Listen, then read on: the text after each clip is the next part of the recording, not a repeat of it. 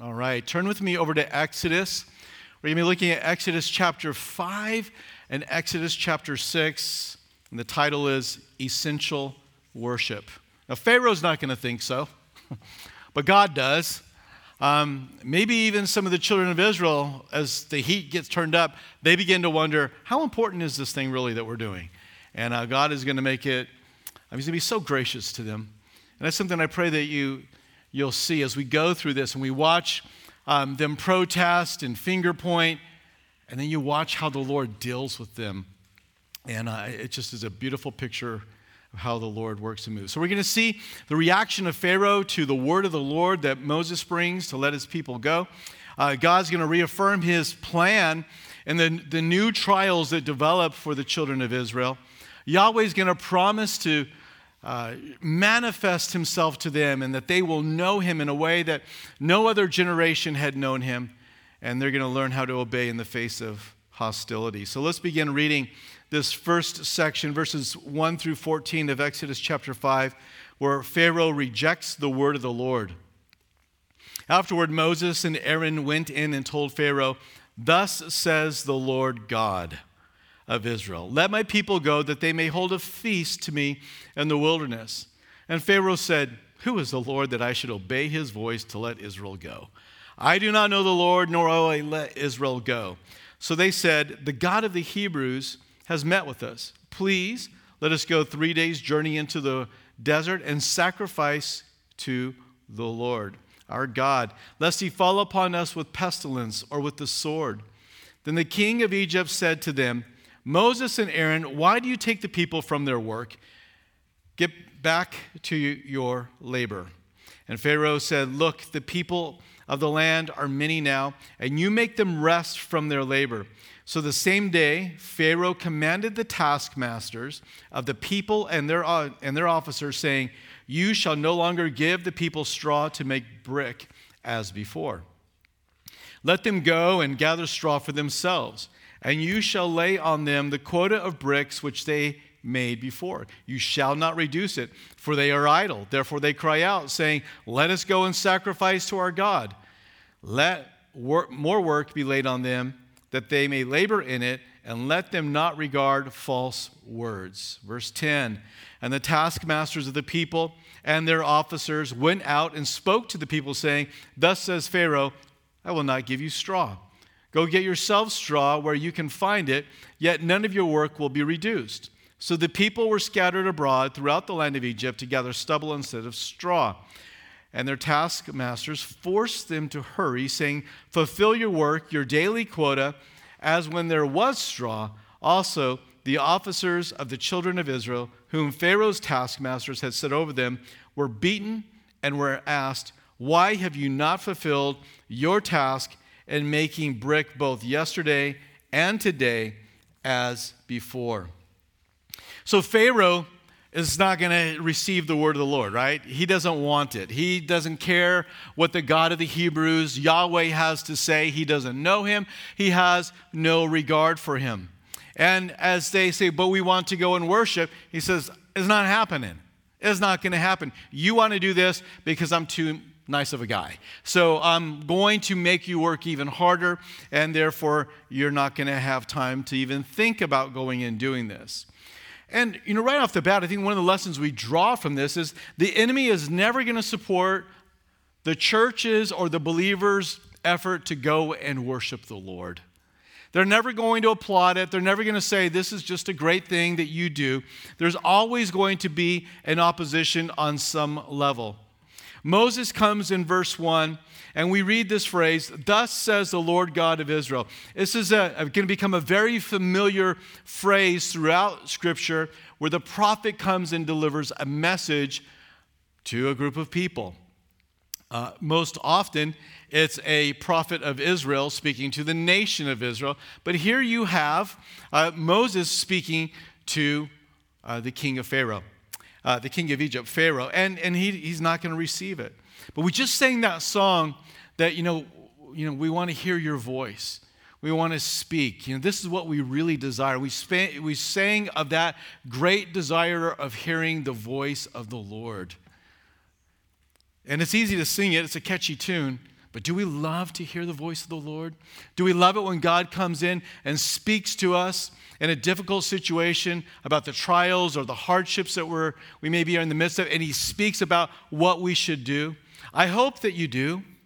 I hope that the idea of hearing God speak to you in your life and how to live it and how to come to him and how to have an eternal relationship with him, I hope that is something that makes your heart leap with anticipation to hear my Creator and my Redeemer speak. I can't wait to hear him do that.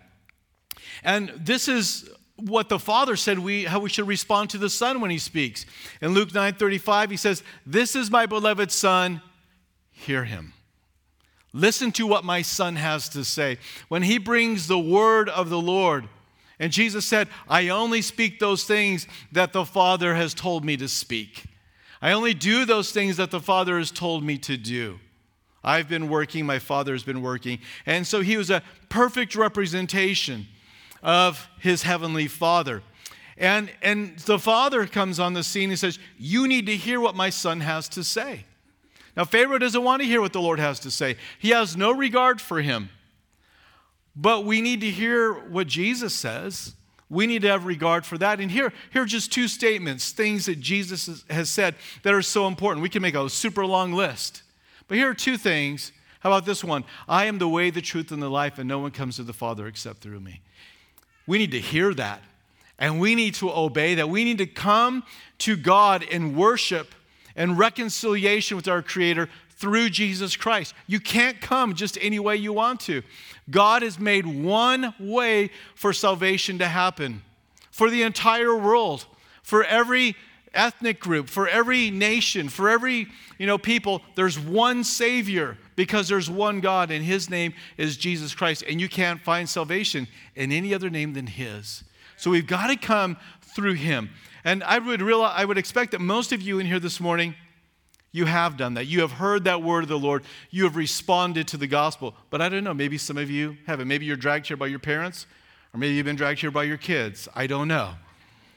You don't look like you've been dragged in, but I mean, you you know, you're here.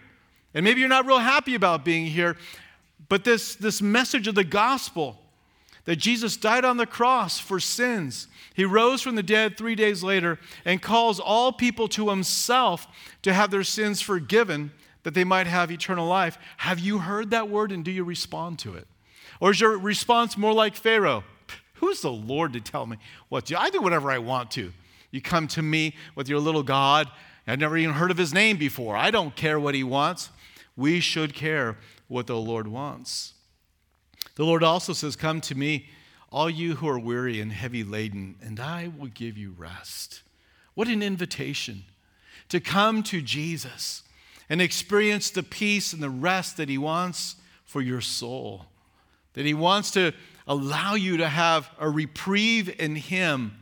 And so, wonderful words that the Son has spoken. I hope you've heard him. I hope you're hearing him, and I hope you're obeying him. I don't know, maybe there's something in your life that, man, God has been speaking to you. It's like every time you come and you hear a Bible study, all you can think about is this one area of your life. You turn on the radio. You come to a church service. Your friends have a Bible study at the house. You hear a song. You hear somebody pray. It's all like one thing. It's like, how can everybody be talking about this one thing? Because the Lord is speaking to you. And you need to hear him. And you need to walk in that. And you need to obey him. But you can be certain that whenever God begins to move on the hearts of his people to draw them deeper into worship and into service, like we're reading about here, you can be for certain that the enemy is going to do everything he can to thwart that work. You know, I've heard people, you know, go through circumstances. I've gone through circumstances, and we hear the Lord. We think we're to step out in this area, so we make that step out into that area. And as soon as we do it, everything gets crazy. All the straw's gone. You got to do more work. Now people are angry at you. Now the beatings have begun. And, and we can begin to draw this conclusion, well, I must have not heard the Lord, because if the Lord was in this, the chaos wouldn't have begun. Don't ever think that. The Lord has promised you peace within, not peace without. It's peace in the storm that the Lord has promised. The storm is still there. And so maybe you have stepped out. You have come to follow Jesus Christ, and everything blew up and went crazy. Well, that should be an affirmation that you're on the right path, because that's what we see happening so often throughout Scripture. So tuck this lesson away. Paul said that we are not ignorant to the devices of Satan, and here's one of his devices. Decide to step out. Decide to obey the word of the Lord and watch what begins to happen around you. The key for us is to know, what has the Lord said? What is the word of the Lord? And of course, we got the Bible, right?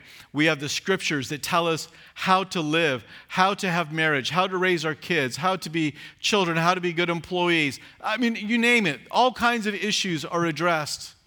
But hopefully we have a, a heart that is wanting to receive it, like that song we sang, and not like Pharaoh that's like, whatever, just buzz off, okay? And as you go, you're going to work even harder. You may feel like you're heading into the wilderness, but you know what? It's better to be in the wilderness with a God who loves you than to be in familiar surroundings and in bondage in Egypt, don't you think? Give me the wilderness any day with a loving God who's promised to lead me than the familiar surroundings and have to deal with the bondage or keeping back from what God has. So we step and we walk in faith. Now, as we move on through this chapter, we come to verses fifteen through nineteen, and Pharaoh's going to accuse Israel of idleness. The, um, the foremen, the elders, are going to come to Pharaoh and speak to him about this new policy that he's put in place, the same amount of work, uh, same amount of bricks, but they're not going to be supplying them straw any longer. Then the officers of the children of Israel came and cried out to Pharaoh, saying, "Why are you dealing thus with your servants? There is no straw given to your servants, and they say to us, 'Make brick.' And indeed, your servants are beaten, but the fault is in your own people." But he said, "You are idle, idle. Therefore you say, 'Let us go and sacrifice to the Lord.'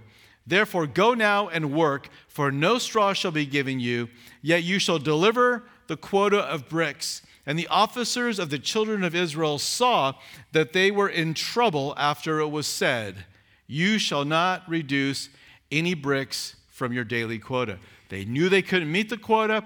This meant there was going to be more beatings. It was the, the, the rigor and the hardship they were already under was going to go to a new level, and they are they're feeling that trouble. You know, the greatest use of a human life is to worship the Lord. This is, Jesus said, the first and greatest commandment is that, is that we would we, we'd worship the Lord, right? We love the Lord our God. This is the greatest thing we can do with our life, is to be a worshiper of the Lord. This is what you were created to do, is to worship Him and to have fellowship with Him. It's not the only thing, but from that everything flows. When we are worshiping the Lord as we ought to, now we can have the relationships with everybody that we ought to. And so it all comes out of this. But the first priority, the preeminent thing, the most essential thing that can happen for mankind is that we worship the Lord, our God. And Pharaoh is standing in the way of it, and he's not going to like it. He looks at this and he says, that is a waste of time.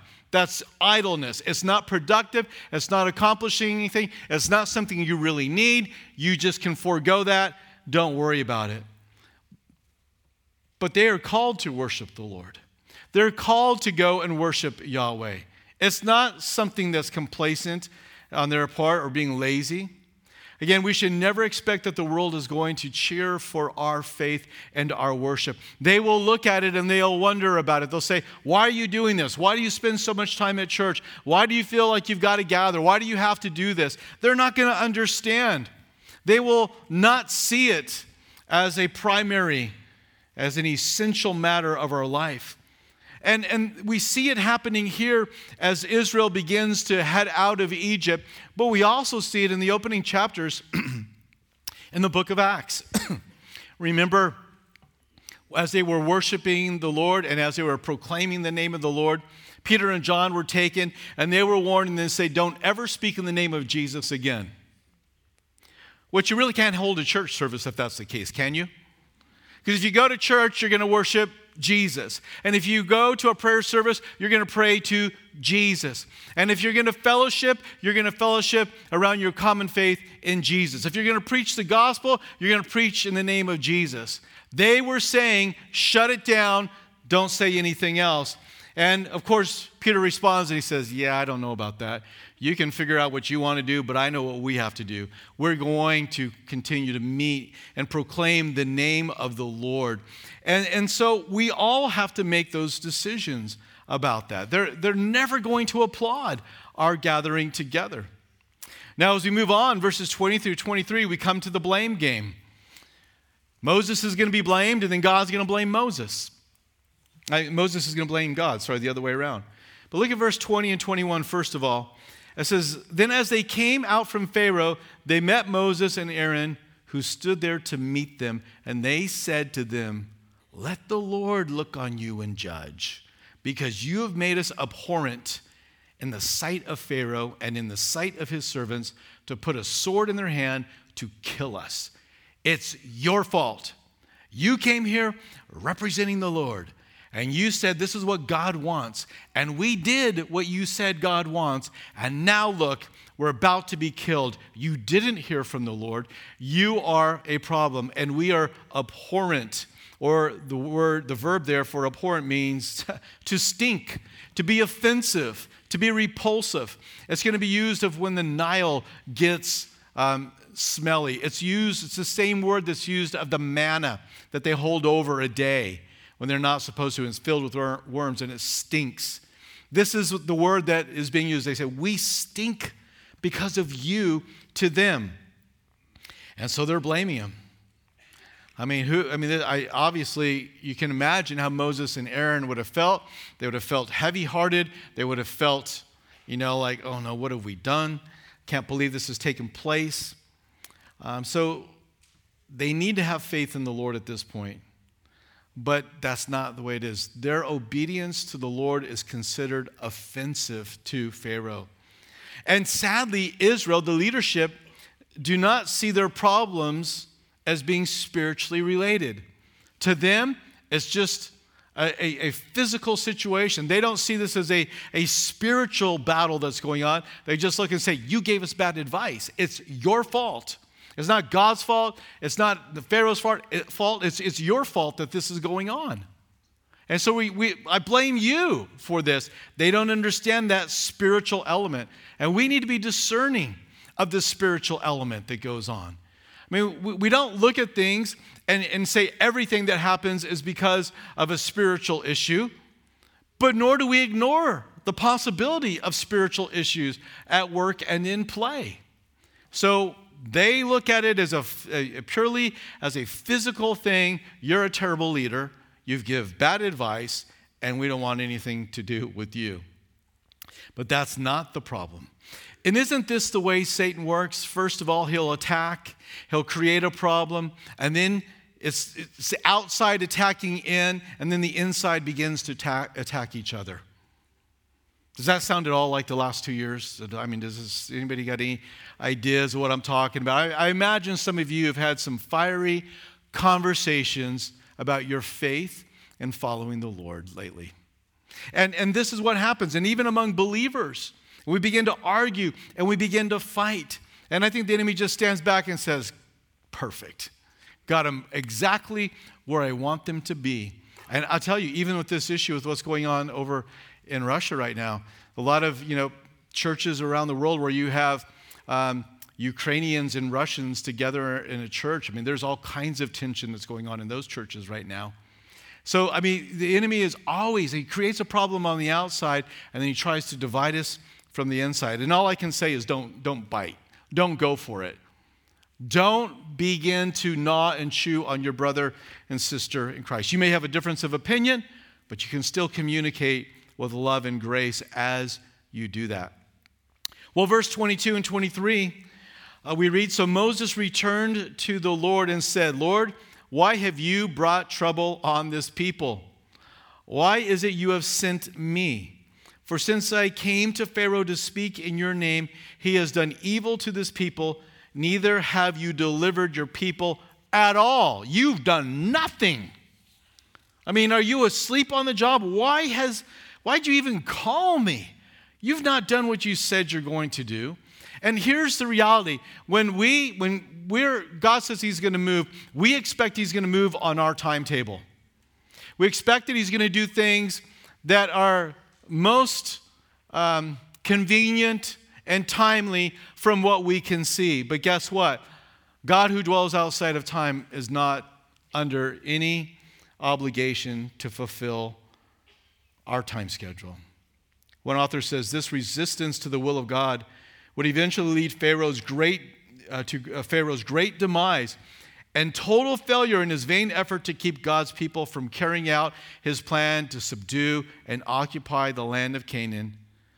From this example, we may draw enough insight to realize that God may choose to wait upon his own timing, which is always better than ours. So God is going to make a statement. He could have delivered them, but God's going to make a statement through the ten plagues. The ten plagues that we'll start studying here, we're, we're going to see that each of them is an attack against one of their gods. And the Lord's going to make a statement. I, you don't know who I am? Well, let me tell you who I am, Mister Pharaoh. I'm the God that has just defeated all of your gods. That's who I am. And then he's going to come after them after the tenth plague at the Red Sea, and he's going to completely destroy him. And we read, so that he will never come after you again. And so, so often what we think God is wanting to do um, is like, it, this is it. And he's like, no, that's only a slice of it. I know that's all you can understand and all you can see, but I have so much more that I'm working and that I am doing. I know you've learned this as you followed Christ. You thought one thing should happen, and yet as you look back now in your life, it's like, oh, Lord, you were doing so many other things I had no idea about in my life. Thank you. Thank you, Lord, that you didn't listen to me, but you continue to press on. And this really comes down to something that is a matter of faith. Obedience to the commands of God do not necessarily mean an increase in comfort and peace in the world. God says go, so you go. And now, again, all kinds of difficulty, all kinds of trouble. And I think all of us have been at this place where we've, we maybe we've not stated it like in two verses, like Moses complains, but in our own spirit, man, We're, we're writing a letter against God. We're accusing him, saying, you've done nothing at all. I mean, you've done zero. I mean, it's gotten worse since you got involved and we followed your advice. And maybe you've been in that place where you've taken a step of faith, and after you've done that, you began to think, oh no, this is all going to fall apart. Has anybody ever thought that? Okay, yeah, two of us have. And I'll tell you what, what happened to me. So, you know, going back years ago, Um, and it was, you know, a couple of weeks, uh, for, I think the timing is pretty close, a couple of weeks before the stock market crashed, the housing market crashed, and everything went haywire financially. Just, at, I don't know how far in advance, but I'm thinking it was just a couple of weeks beforehand, we decided as a church that the elders did that we're going to buy a radio station. We signed the contract, and we bought this radio station, which was just a frequency, but we had to get all the equipment, we had to build it. And that's the expensive part. As soon as that happened, it's like, great, we got a radio station. Stock market crash, offerings drop off. And I'm like, and you, we only have a limited amount of time to build that station. You know, you're not given forever. And so um, we did take some time. But if behind the scenes, I'm like, Lord, you tricked me. You totally tricked me. Because if we would have waited and made this decision today, we would have said no. And we wouldn't have done it. Now look what you've done to yourself. You've got a radio station and you hardly have any money. I don't know what you're going to do, but that's your problem. That's kind of how I prayed it. But I, but I did. I felt like the Lord had tricked us to step out. And of course, it was a stretching of faith, a, a lesson of growing in faith that this pastor and your elders needed for other events that were going to come along. So we fast forwarded to more recent times, and we decide we're going to leave the building. We're going to sell the building on Leesville Road that we used to own and occupy, and that we were going to, going to buy this. We, we loved that building. The building looked great. We had it just the way we wanted. And so we decided we were going to come over, and we were going to purchase this thing. Now, I, I realize very few of you probably were ever inside of this building prior to the way it looks right now.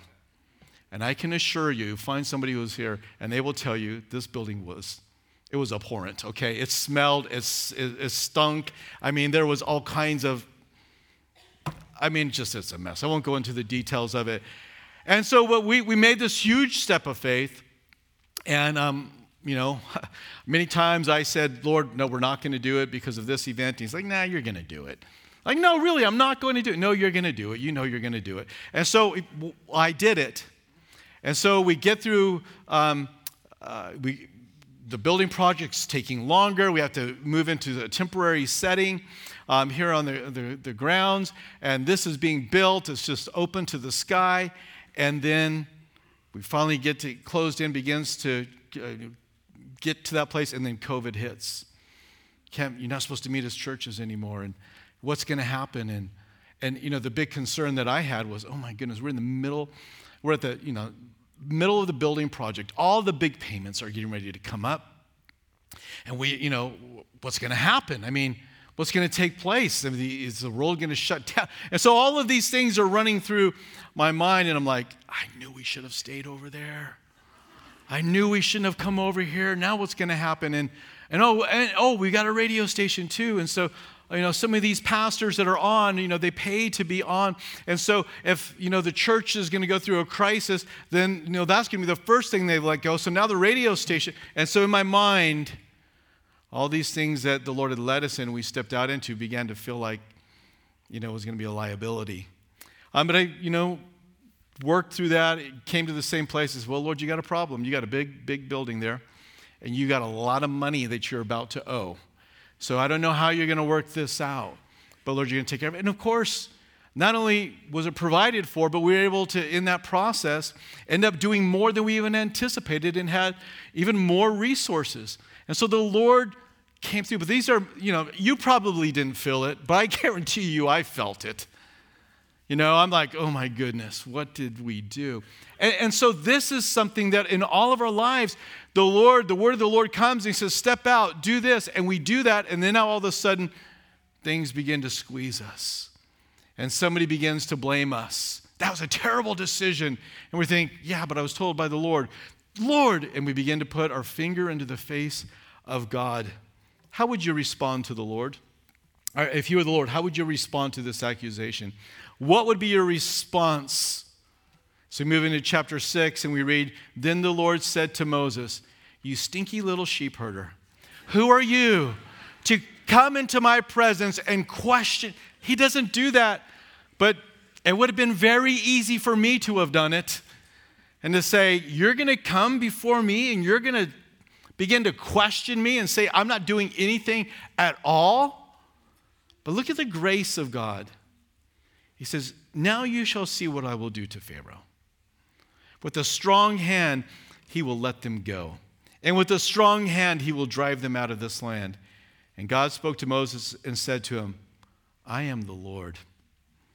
I appeared to Abraham, to Isaac, and to Jacob as God Almighty. But my name, uh, but by my name, Yahweh, Lord, I was not known to them. It's not that the name wasn't ever known, but they were going to experience a depth and an understanding of that name that was personal on a level that not even Father Abraham understood or realized. I, I love the grace of the Lord here, and I think just a small little lesson.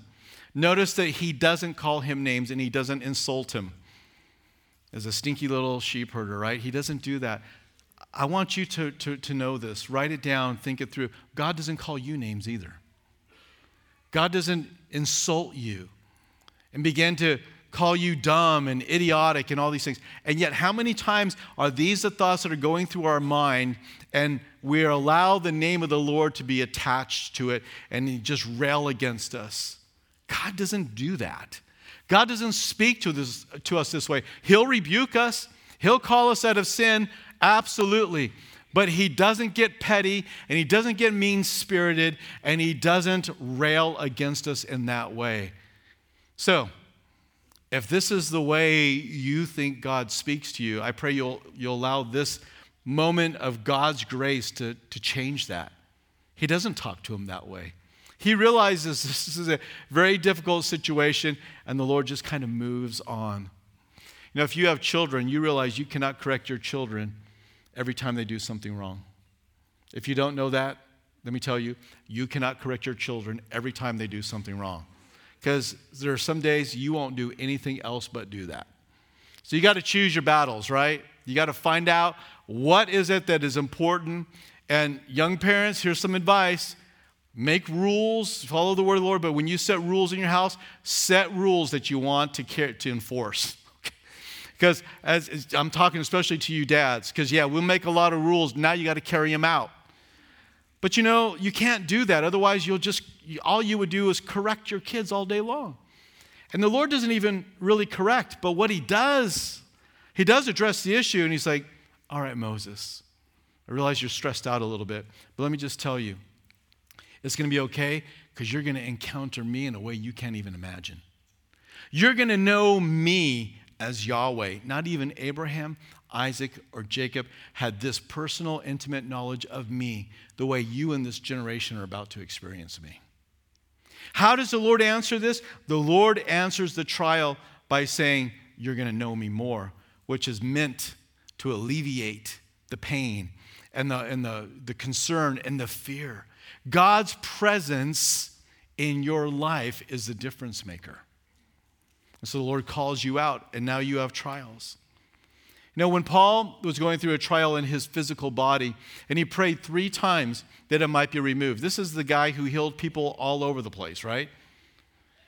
Healed people all over the place, and now he's got an ailment in his body. He's on the mission field. Surely God wants me to be healthy so I can travel, and I can go, and I can minister. And he prays three times for it to be removed, and it's not removed. He says, now I've learned to rejoice in my infirmities, in my sicknesses, when I'm weak, because in my weakness, I see the grace of God. The Lord said to him, my grace is sufficient for you. So now I boast in my weakness, and I rejoice in these things because I get to see God at work. And that is essentially what the nation of Israel is about to experience. Yes, you're going to go through difficulty and hardship, but you're going to see some things that are going to blow your mind. You're going to know me better. So the question that I asked and came to my own mind as I was studying this, if I had the choice to know God more intimately and more personally through my trial, or I had the other choice of ease but to not know him, what would I choose? What would you choose?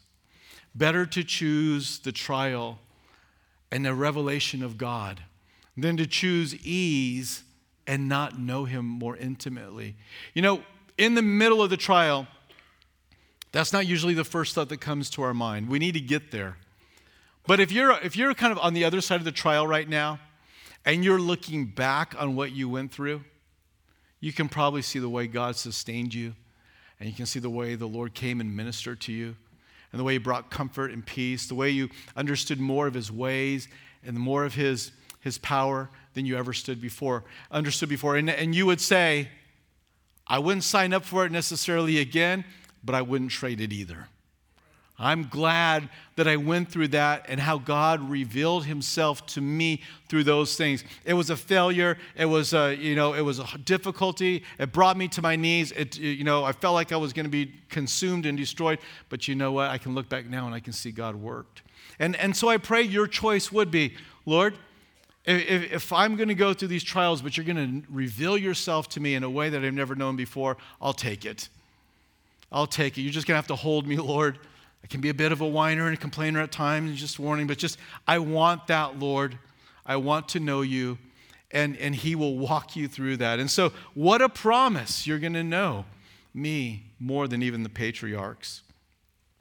In verses four through nine, God reaffirms his favor to them, again, meant to settle their hearts in the trial. They're, they're freaking out, right?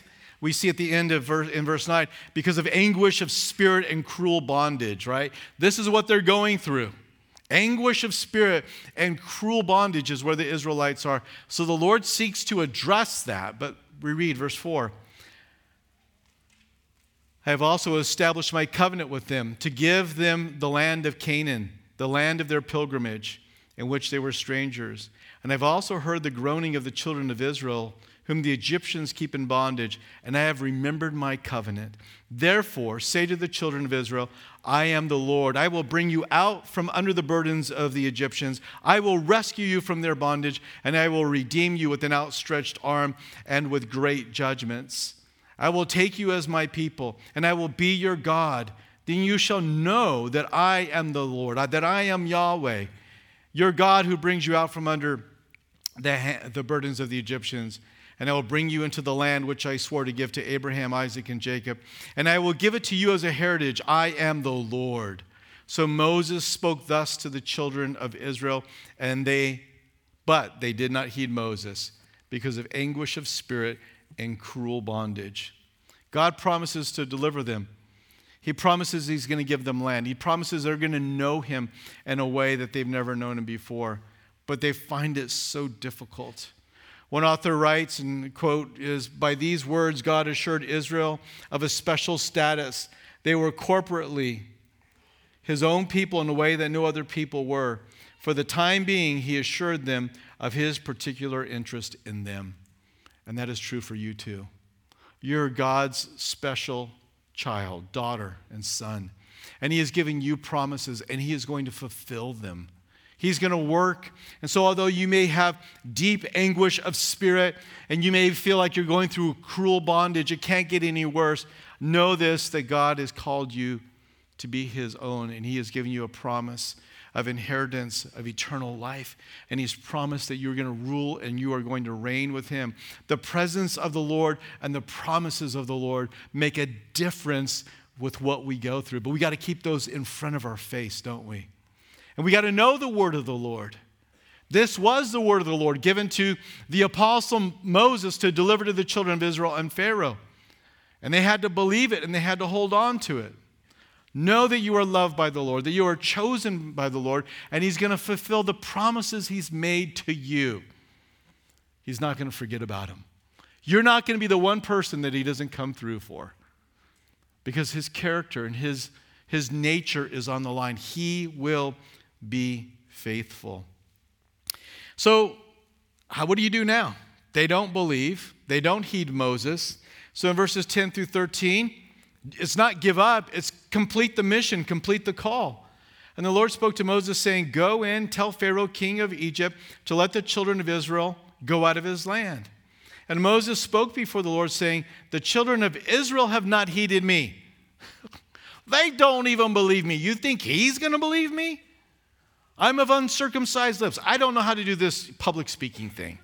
Then the Lord spoke to Moses and Aaron and gave them a command for the children of Israel and for Pharaoh, king of Egypt, to bring the children of Israel out of Egypt. He doesn't alter. He doesn't change. This is what I'm going to do. He re- recommissions him. He sends them right back out there. And maybe you've tried to run from what God's done, and he's just sending you right back out to that same situation.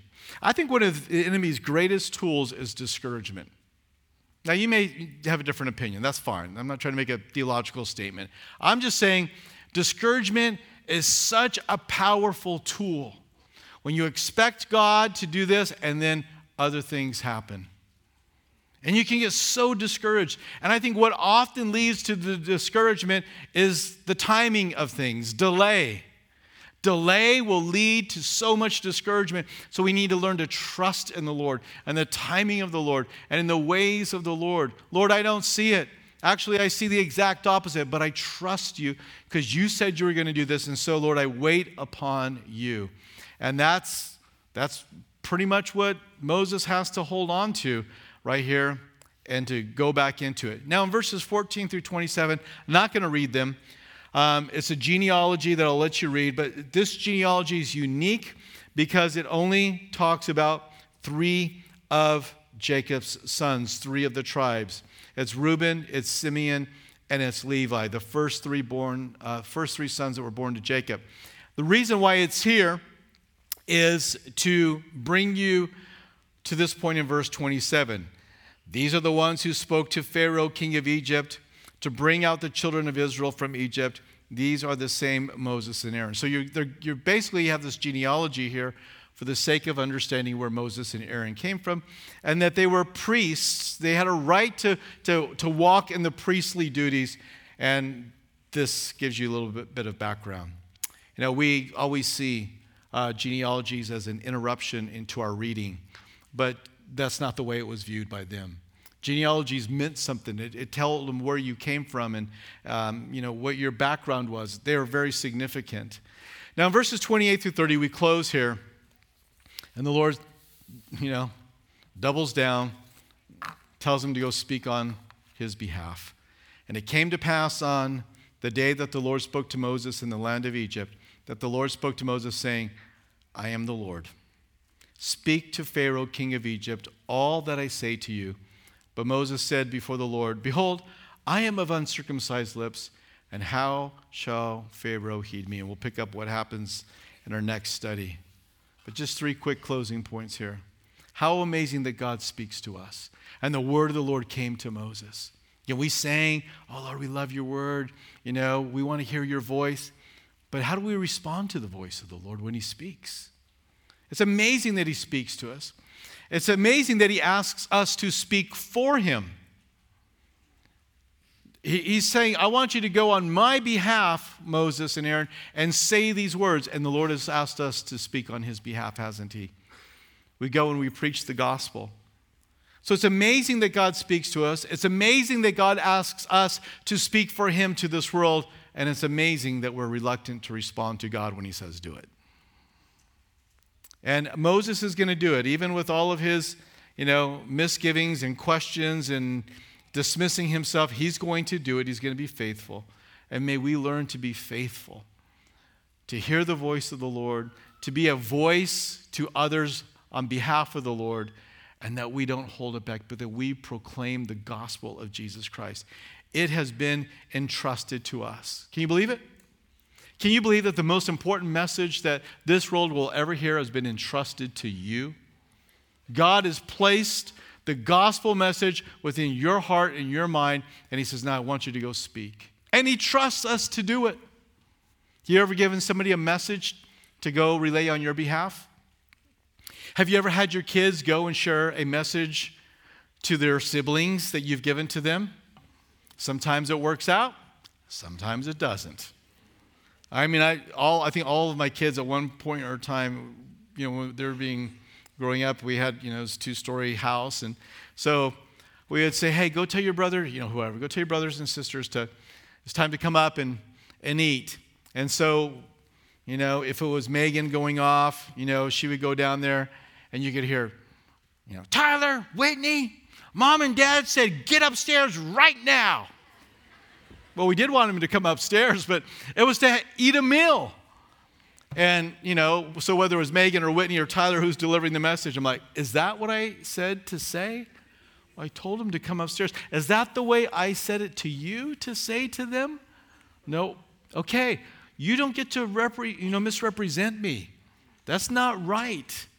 The Lord has entrusted us with the message that's far more important than come to the dinner table.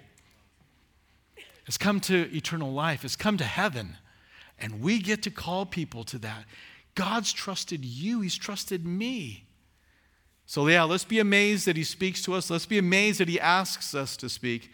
But let's take up the amazing job of speaking it. And let's pray. Father, thank you for your word. I know a lot of us are very familiar with trials and hardships and disappointments and things not going the way we thought they were going to go. But Lord, may we learn to just trust you and to wait upon you to manifest your glory, to manifest your power. And so, Lord, we just want to stop and we want to say, Lord, we'll follow you. We'll obey you, even if we don't fully understand. Just give us your word. Give us a word of direction. I want you just as a believer to respond to that. Is there something you know the Lord has called you to do that you have left undone? We don't have a right to not do it. We must obey the word of the Lord. We must follow him. We must worship him. So if you're leaving something undone, and you know it, nobody's got to tell you. You just know, I've got to get to work on this. Then right now, why don't you repent and come to your loving, gracious Heavenly Father and just say, Lord, all right, I'm, I'm ready to do it. I'm going to do it. Give me your grace. Maybe you need to see the presence of the Lord in your trial. like you've never seen him before. Tell the Lord that. Say, Lord, I need to see you. And if I got to go through this trial to see you in new ways, then Lord, I accept it. Because knowing you is better than, than having ease. And maybe you're the one here who we were talking about earlier. You've you yet to come to Jesus Christ. You haven't heeded the Son, and you've just been living your life apart from him. But you hear the voice of the Lord calling you to essential worship. You've been created to worship him, and you know you've got to just quit. You've got to quit running from him, and you got to you got to come to him right now. Why don't you do that? Why don't you do it? Will my life be easier? Well, maybe. Maybe not. But we, we can assure you of this, that your eternity is going to be far better, and that you're going to have the presence of the Lord in your wilderness that we all face and go through. And so come to him. Better to be in the wilderness with a loving God who will lead you and guide you than to be in familiar place but in bondage. The Lord wants to deliver you. Come, come to him. He still delivers people. This is what the gospel does. It sets us free. Whom the Son sets free is free indeed. You can be free of the sin and the consequences of it today, but you got to come to Jesus. There's no other way. This is my beloved Son. Hear him. So come to him.